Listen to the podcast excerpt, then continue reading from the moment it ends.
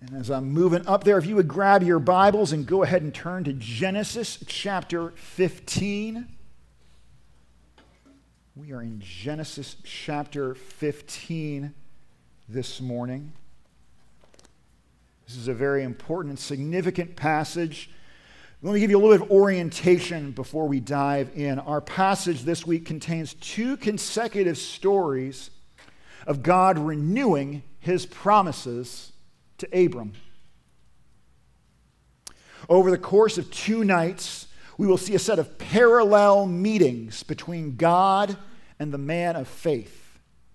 Each, in each of these meetings, you'll see a, the same basic three step outline uh, to the meeting.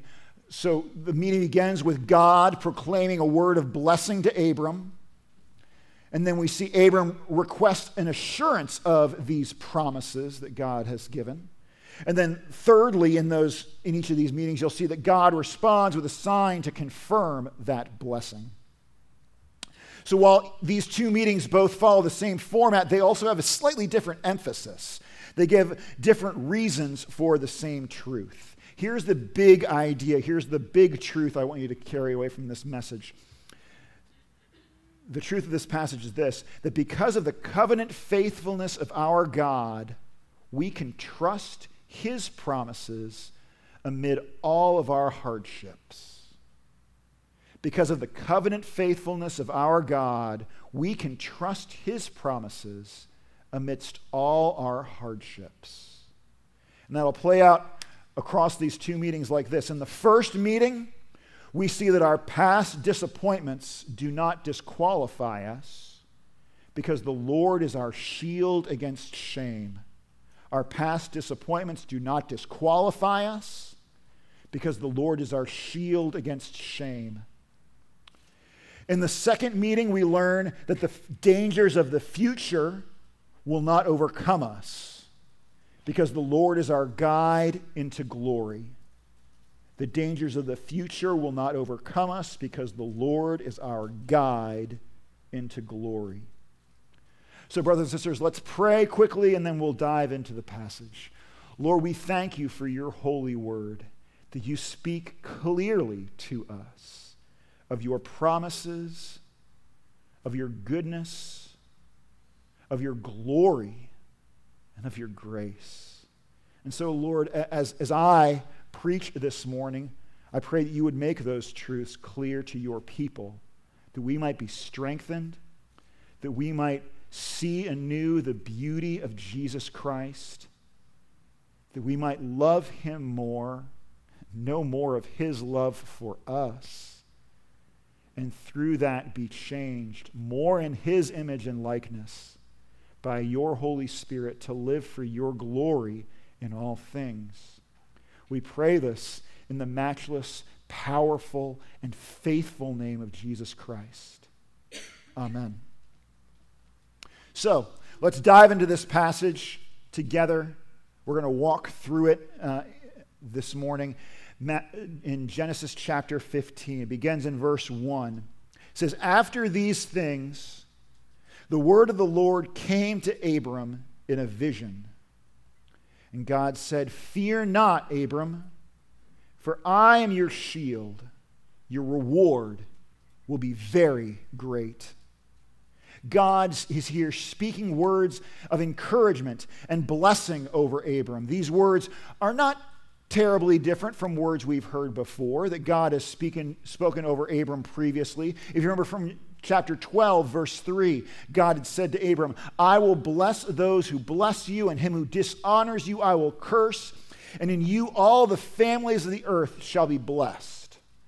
And so God is just repeating that same promise here that you will have protection and you will be blessed. And while it may seem like God is just repeating himself, we'll see in a minute this promise is actually specifically speaking to a doubt to a need that Abram himself is only beginning to recognize and articulate. Which that itself is an amazing grace of God, isn't it? That God knows our needs before we speak them. Before Abram says a word, God speaks encouragement that is specifically tailored to a struggle that Abram is experiencing, but he wasn't ready to receive that yet. God knows Abram's real need here, even though Abram does not. And so Abram talks back to God. He actually questions these promises. You see that there in verse 2. Abram said, O Lord God, what will you give me? For I continue childless, and the heir of my house is Eliezer of Damascus. And Abram said, Behold, you have given me no offspring, and a member of my household will be my heir. This is an extraordinary thing for Abram to say. God has just repeated a, a promise of blessing, and Abram's response is then to say, But, but when? How can, how can I know this will really happen? Why haven't I seen these promises come to, come to fruition yet? Because way back in Genesis 12, at the same time as promising protection and land, God also made the, protect, the promise of children, didn't he? That Abram would have progeny.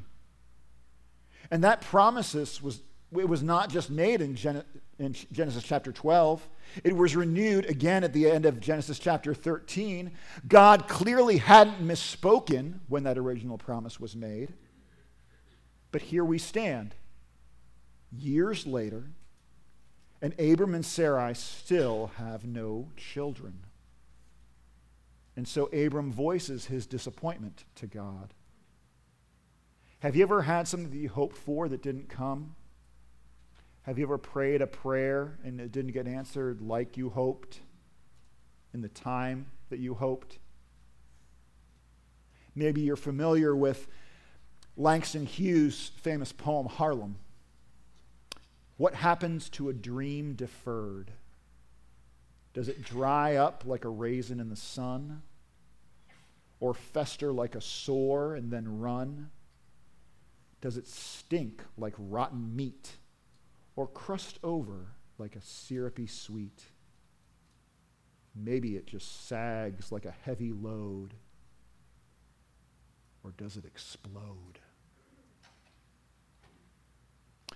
And so Abram and Sarai, they had a dream, a dream that God Himself had placed and proclaimed over them, not once, but multiple times, that they would be blessed, that their name would be great, that they would be a part of blessing the world, and that their offspring would outnumber the dirt of the earth. But here they were, years later, still childless. And so I wonder what Abram must have felt, what would have going through his mind. God says, Great will be your reward. And Abram responds basically by saying, Reward? Well, what good is a reward to me? I'm an old man. Whatever I have, I cannot keep. If I have a reward, who will it be passed on to? What good is, a, what good is any of this? I'm still childless. I still have no heir. What is the point? And I think there's something else behind that as well. I think there's frustration, a sense of why hasn't this happened yet? I thought I was doing all the right things, that I was trusting, I was obeying, I was worshiping, I was living by faith. So, what's wrong? What am I doing wrong? D- did I misunderstand? Is there some step that I missed? Was it all just some metaphor and God didn't really mean what I thought he meant? Did I, did I wait too long? Did, did I say the wrong thing to the right person? And so now I'm just out? I don't have the right connections? Did I mess this thing up? Is that why the promise hasn't come true for me? Am I broken? Because life doesn't seem to work for me the way that it seems to work for others, how I thought it was going to work. So I must be broken. I must be disqualified. I think all of us have something in our lives where we've longed to see God's blessing and haven't seen it yet. Where it leaves us feeling like, well, maybe God can't work meaningfully in my life. It could be like Abram, where it's in your family a desire for a spouse or for children. Maybe, maybe as a parent, you see your children making destructive choices and you feel powerless to change it. Maybe it's a financial situation or a job situation. Maybe it's a health issue, a mental struggle. Maybe it's a desire to find contentment and joy in your walk with the Lord in all of these areas. You go to the scriptures hoping to find encouragement, and you see the same promises of God that He has prepared good works ahead for us to walk in them. And then you find yourself in the dark of the night responding a lot like Abram. Well, what good does another promise do me? How would I be blessed and be a blessing to others when this part of my life feels so empty. Because the promises of God may be true, but they don't seem to be true for me. I'm broken. Do you recognize that kind of shame, that kind of fear and regret? Do you recognize that voice? Have you known how those words, those thoughts can feel like arrows into your soul? Maybe now you're starting to see why God started by saying to Abram, I will be your shield. Because as a loving father, the Lord hears this complaint. He doesn't resist or further shame Abram. Instead, he answers very directly. He says to him, This man shall not be your heir but your very own son shall be your heir. In other words, Abram, you did not misunderstand. You're not disqualified or forgotten. Instead, the account of Moses goes on. Look at, look at verse 5. The Lord brought Abram outside and said, Look towards the heavens and number the stars, if you're able to number them. And the Lord said to Abram, so shall your offspring be. This again is echoing the words of promise that God had already given to Abram in chapter 13, 16, that I will make your offspring as the dust of the earth, that if one could count the dust of the earth, your offspring also could be counted. So, just like the dust of the earth could not be counted, so too the stars could not be counted. And in the same way, the blessings of offspring that God will give to Abram will be more than could be counted. The promise is still the same. The intentions of God have not changed. They are not forgotten, they are not nullified. God still has the same plan in play for his people. And yet, I think there's another thing significant about the night sky here that God has taken Abram out to look at the stars and not at the dirt. Because as I read this passage of God telling Abram to look up at the stars, I can't help but think of another famous passage from the Old Testament talking about the stars Isaiah chapter 40. Hear, hear these words from, of the Lord from Isaiah chapter 40. He says to the prophet, To whom then will you compare me? That I should be like him, says the Holy One. Lift up your eyes on high and see who created all these. Look up at the stars and the heavens. Who made them? He who brings out their hosts by number, calling them all by name, by the greatness of his might, and because of his, he is strong in power, not one of this is miss, not one of them is missing. The stars are the handiwork of our mighty God, Isaiah reminds us.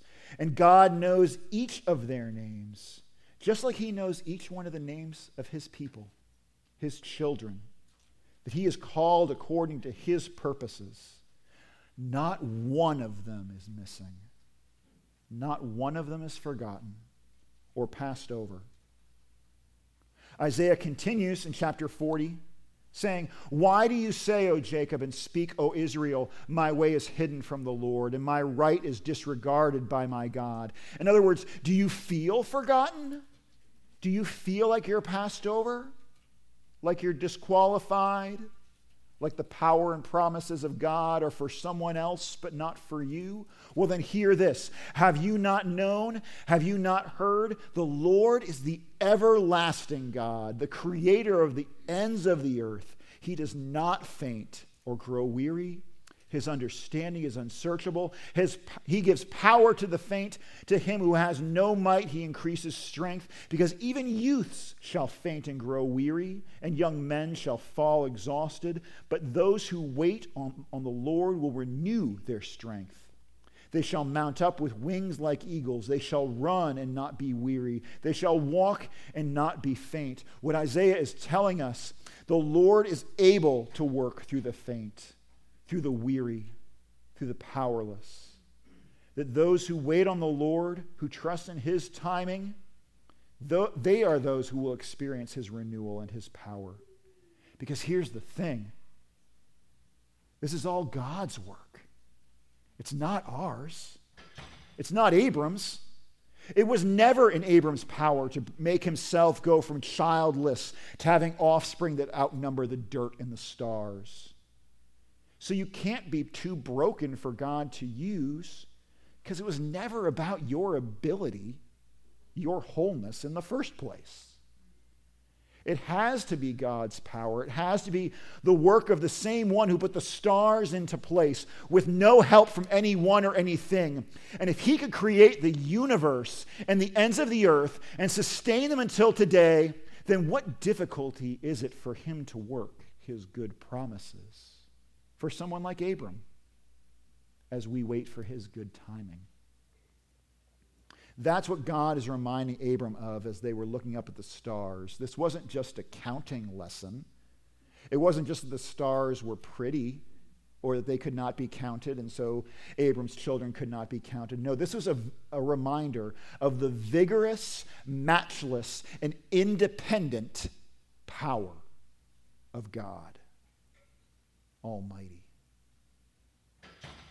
This mighty creator can and will do everything that he has purposed to do. He never needed the help of Abram to bring about the promised blessing. And so, all of those voices of fear and of shame and of unworthiness and of brokenness are rendered completely irrelevant. Verse 6 and Abram believed the Lord, and he counted it to him as righteousness.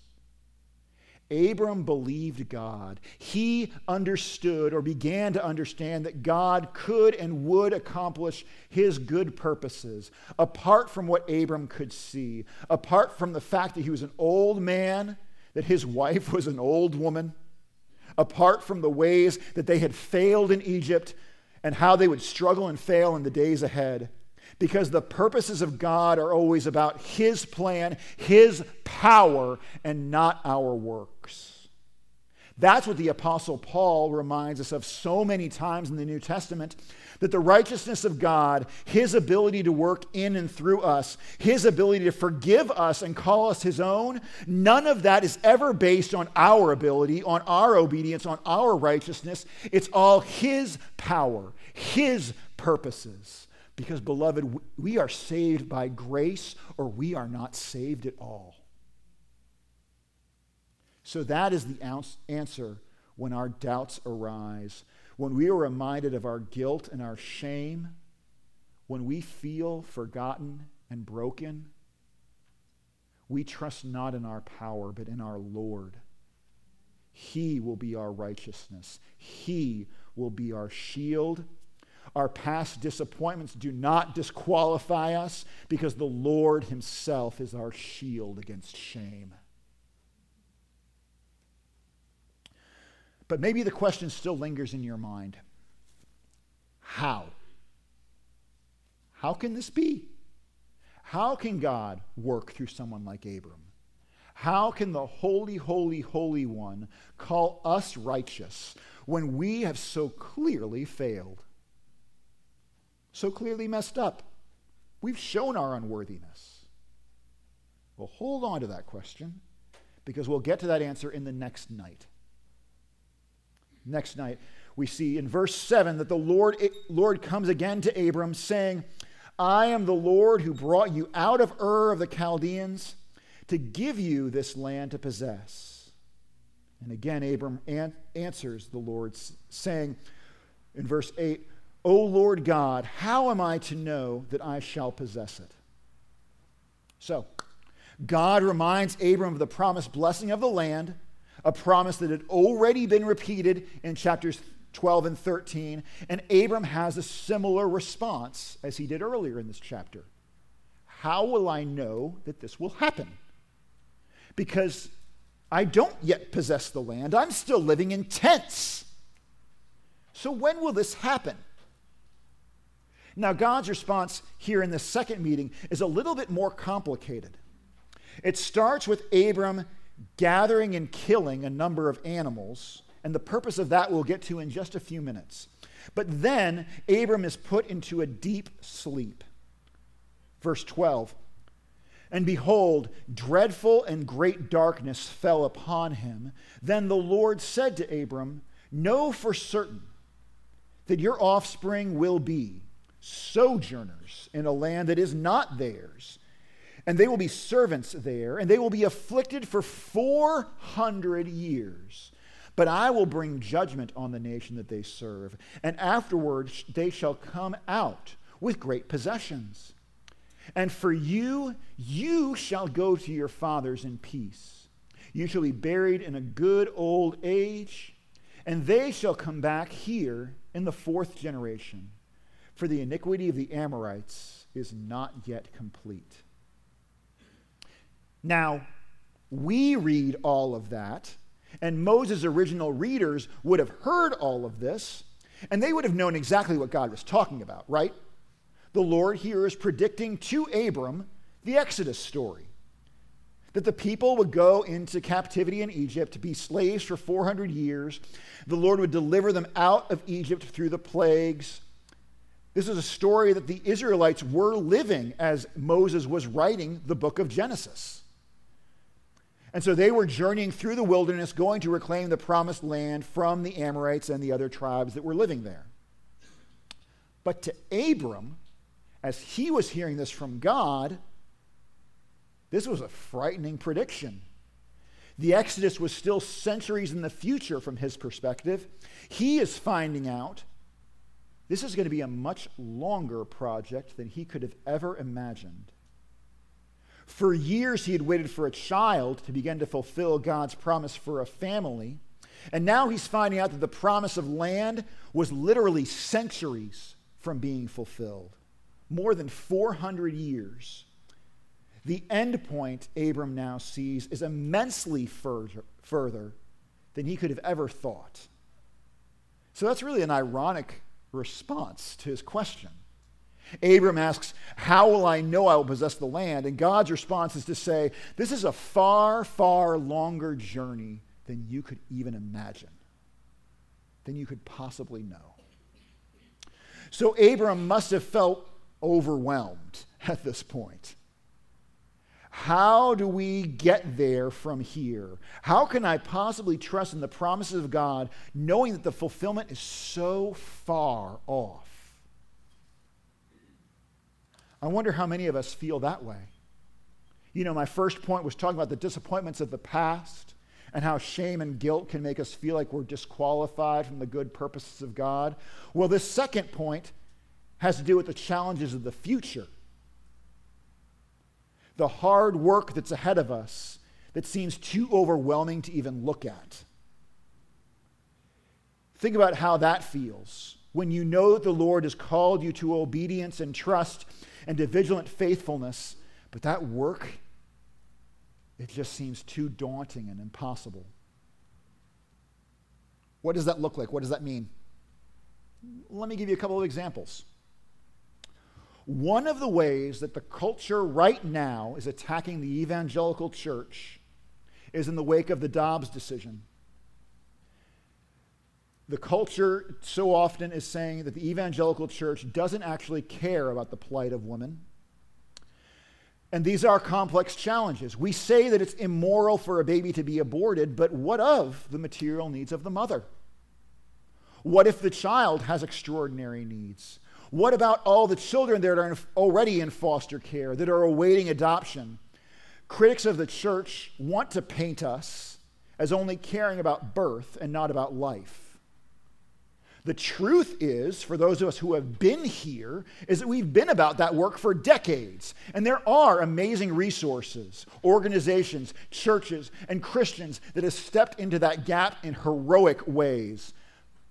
But the reality is, there's still so much work to do. And we, as Jesus' church, can look at these challenges before us and we can feel overwhelmed. How can we seek to be a light in the midst of so many needs, so many challenges? Maybe you felt that way as our culture has progressed in, in the LGBTQ plus areas, as the confusing, relentless, contradictory messages of the new sexual and gender ethic seem to be coming at us from all sides shouting that if we don't parrot back a party line, then we're hateful or want to erase people from existence itself. And that's not just something that's out there, it's in here, in our own homes, our own families, our own hearts, and our own minds.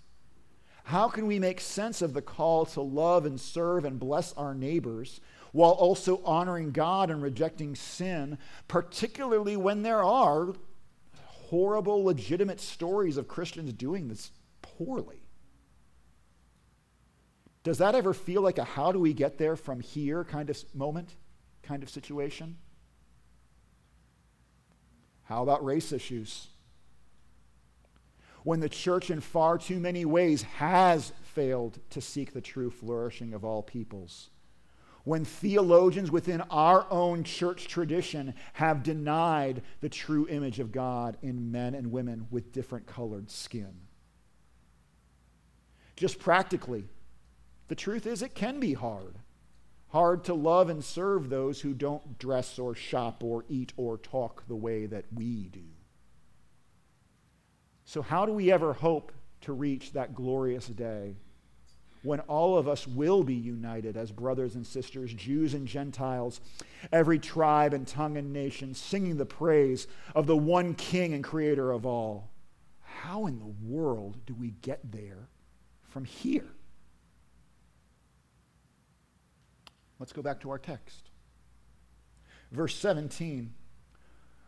When the sun had gone down, it was dark. Behold, a smoking fire pot and a flaming torch passed between these pieces.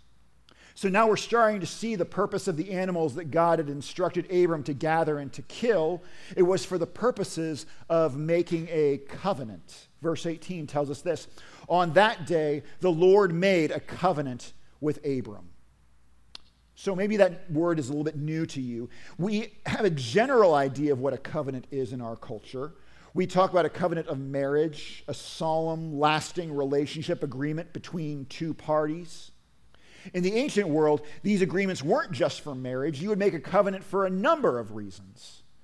Most particularly, a covenant would be made between a ruler and his subject. As part of these covenants came expectations, rules, laws.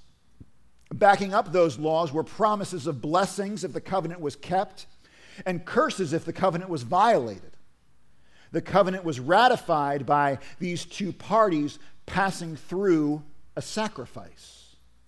An animal will be killed, pieces put on either side, and the two parties in the covenant agreement would walk between those pieces. This was a visual enacted reminder that if either of these parties were to break or violate this covenant, then his fate would be like that of the animal. The one who breaks the covenant would be split, just like the sacrifice. That's why, actually, in the original Hebrew, you don't just make a covenant, you don't sign a covenant. No, you cut a covenant. And so the animals that God told Abram to gather and to kill were the sacrifice for the creation of this covenant. They were a binding assurance that God indeed would deliver this land that he had promised to Abram in chapters 12 and 13. But the details of this particular covenant, of how it was ratified, are actually very unique. Verse 12 tells us that Abram fell asleep. And in the midst of this sleep, verse 17 tells us, Behold, a smoking firepot and a flaming torch passed between these pieces. So, what in the world is going on there with a fire pot and a torch? I'm sure for, for you and for me, these images seem rather strange, and they probably were very strange to Abram as well, but I also think they would have been very familiar to the people of Israel that Moses was writing to. Because the Israelites had seen something very similar to this every day for years. As the Israelites wandered in the wilderness, the Lord guided them how? by a pillar of fire by night and by a pillar of cloud by day. When the cloud settled on the tabernacle, the people stopped. When it lifted, they followed it until it stopped again. In this way, the presence of God Himself guided the people on their journey through the wilderness. And it was this same pr- presence of the Lord God Almighty that was passing between the pieces of the sacrifice for Abram, ratifying the covenant, saying, To your offspring I will give this land. This is verse 18. To your offspring I will give this land, from the river of Egypt to the great river, the Euphrates. Verse 19. The land of the Kenites, the Kenizzites, the Kedemonites, the Hittites, the Perizzites, the Rephaim, the Amorites, the Canaanites, the Girgashites, and the Jebusites. So, how do we get there from here? How do we overcome all the tribes that are occupying the land, all the obstacles and challenges that are out in front of us? The Lord showed through the fire pot and the flaming torch that He Himself would lead the people. He himself would be our guide. Just like the Lord had guided and led the Israelites in the desert each day and each step of the way, the Lord was showing that he would lead Abram to the day that his descendants would indeed fully possess the land.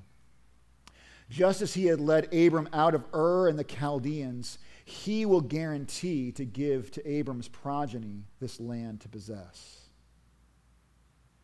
So, if God were to unveil the entire road, the full plan ahead of time, it would have been overwhelming. It would have been incomprehensible. But God doesn't reveal his plan in that way. He promised instead to lead each step, each day. And in the end, they would arrive at their destination. The enemies and difficulties ahead are more than you can imagine, but none of them can stand against the purposes and the power of our God. So think about how that applies to our challenges. As we seek to follow the Lord into the fullness of his kingdom, as we trust that the Lord will provide each day in the way that accords with his providence and his perfect timing, he himself will lead us.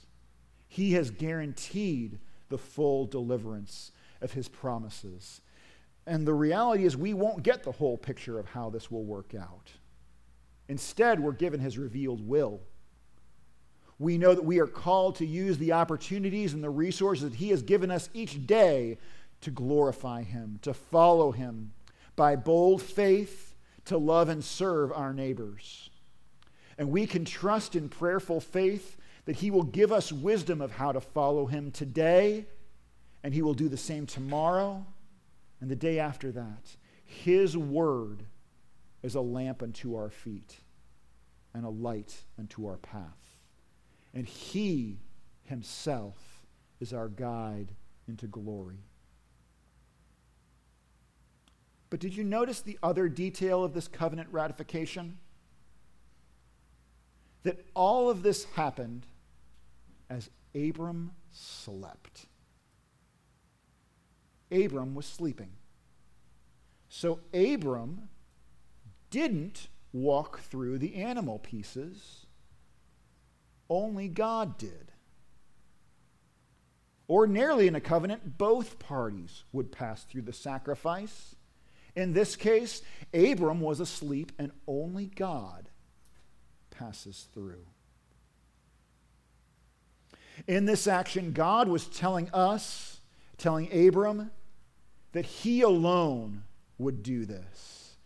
God was taking the full responsibility for the fulfillment of the covenant with all of its blessings and all of its curses solely upon himself. If the covenant were to be broken, all of the punishments of the covenant would fall not on Abram, but on God. Because the Lord knows our weaknesses, He is mindful of us.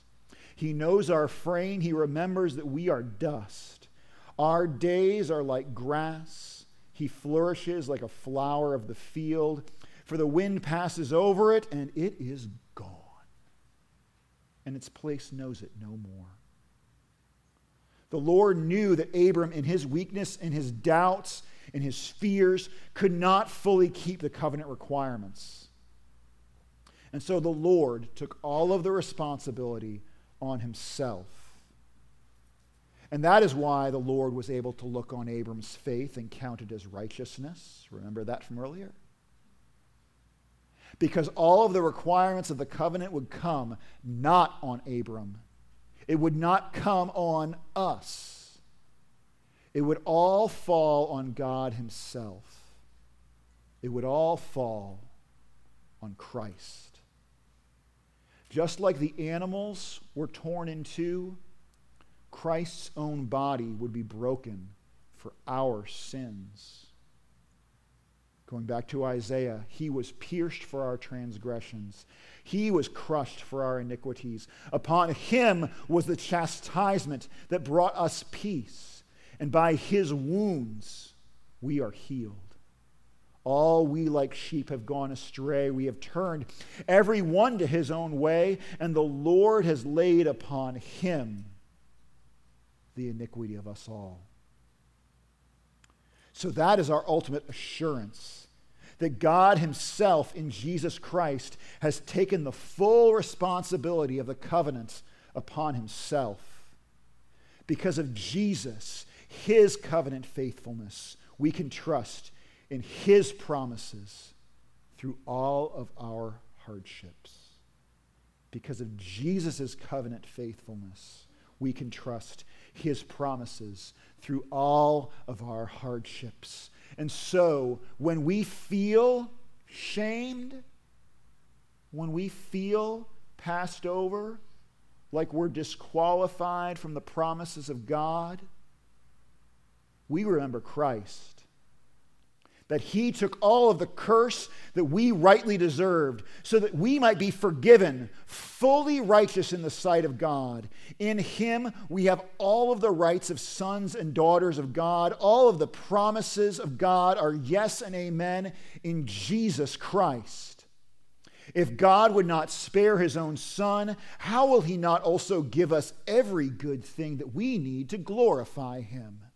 And so you can tell those voices, those arrows and attacks that tell you that God has overlooked you, that God cannot bless you and use you for his glory, you can tell them Jesus Christ is my shield. He is my hiding place.